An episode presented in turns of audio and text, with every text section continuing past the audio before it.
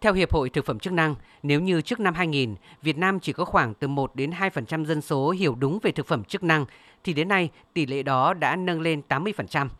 Tỷ lệ người sử dụng đã tăng lên nhanh chóng, hiện nay là 50% dân số và dự kiến đến năm 2030 sẽ có 70% dân số nước ta dùng thực phẩm chức năng, nhưng tỷ lệ này vẫn thấp hơn so với một số nước phát triển như Nhật Bản 80% dân số, Mỹ 70% dân số dùng thực phẩm chức năng. Giáo sư tiến sĩ Nguyễn Lân Dũng, Viện trưởng Viện Thực phẩm chức năng cho biết. Mình hội nhập thế giới, thì thế giới họ đã có từ lâu rồi, mình phải có. về thực phẩm chức năng nó không còn là cá biển nữa mà là cả nước dùng. Thế thì phải có luật để là đảm bảo thực phẩm chức năng đạt tiêu chuẩn,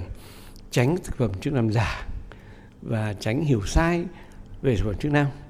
Và có luật thì mọi việc nó sẽ phát triển tốt. Xu hướng dự phòng và nâng cao sức khỏe đang quay về với các hợp chất thiên nhiên, khai thác kinh nghiệm y học cổ truyền và nền văn minh ẩm thực phương Đông.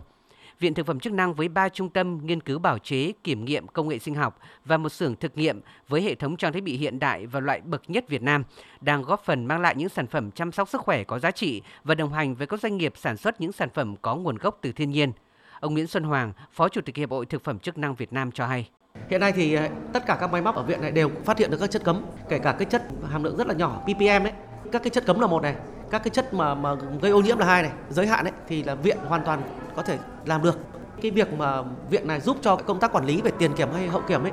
thì thứ nhất là về tiền kiểm ấy thì là hầu hết là các doanh nghiệp họ gửi mẫu đây và hậu kiểm thì họ lại lấy để họ mang về là phục vụ cho công tác ờ, thậm chí cả điều tra